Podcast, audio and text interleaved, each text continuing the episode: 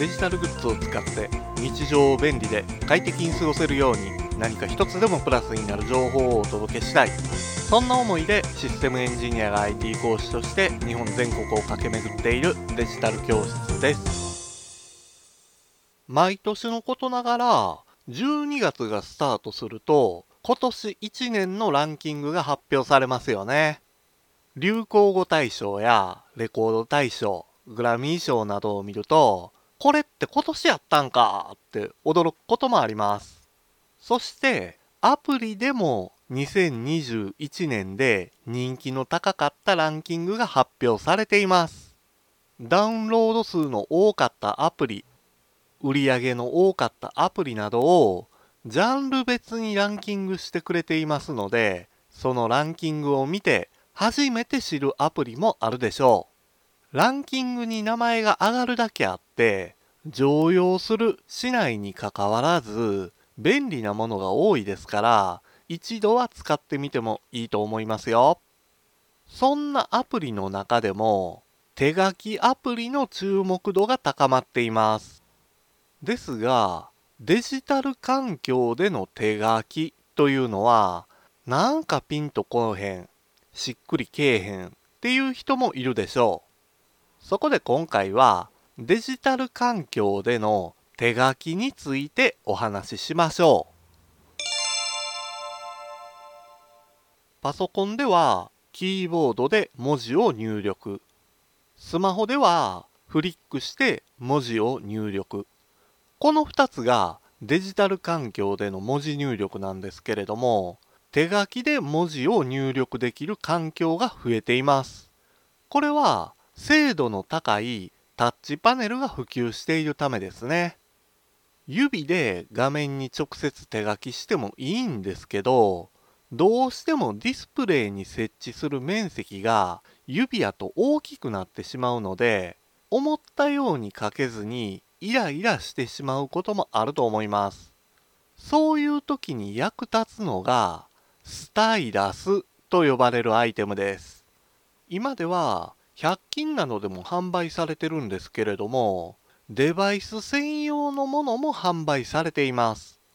専用のスタイラスであげるとするならば、Apple Pencil が一番有名でしょうね。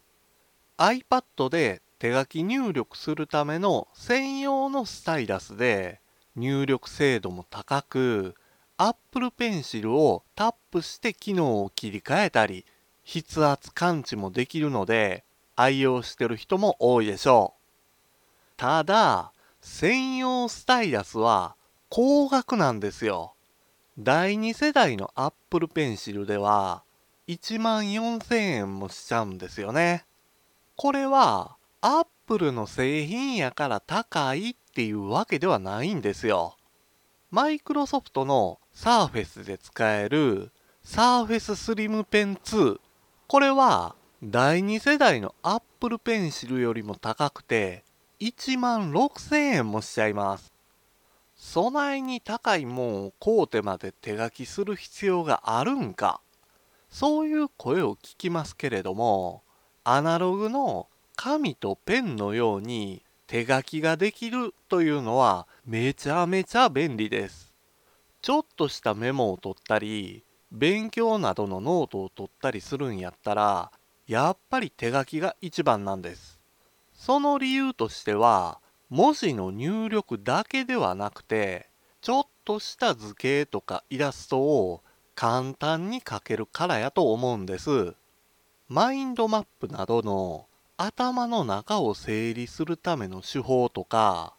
物事の流れを表すフローを図形で表現することで理解力を高めたりコミュニケーションの伝達手段として図表をパッと書けるっていうのはやっぱり便利ですよね。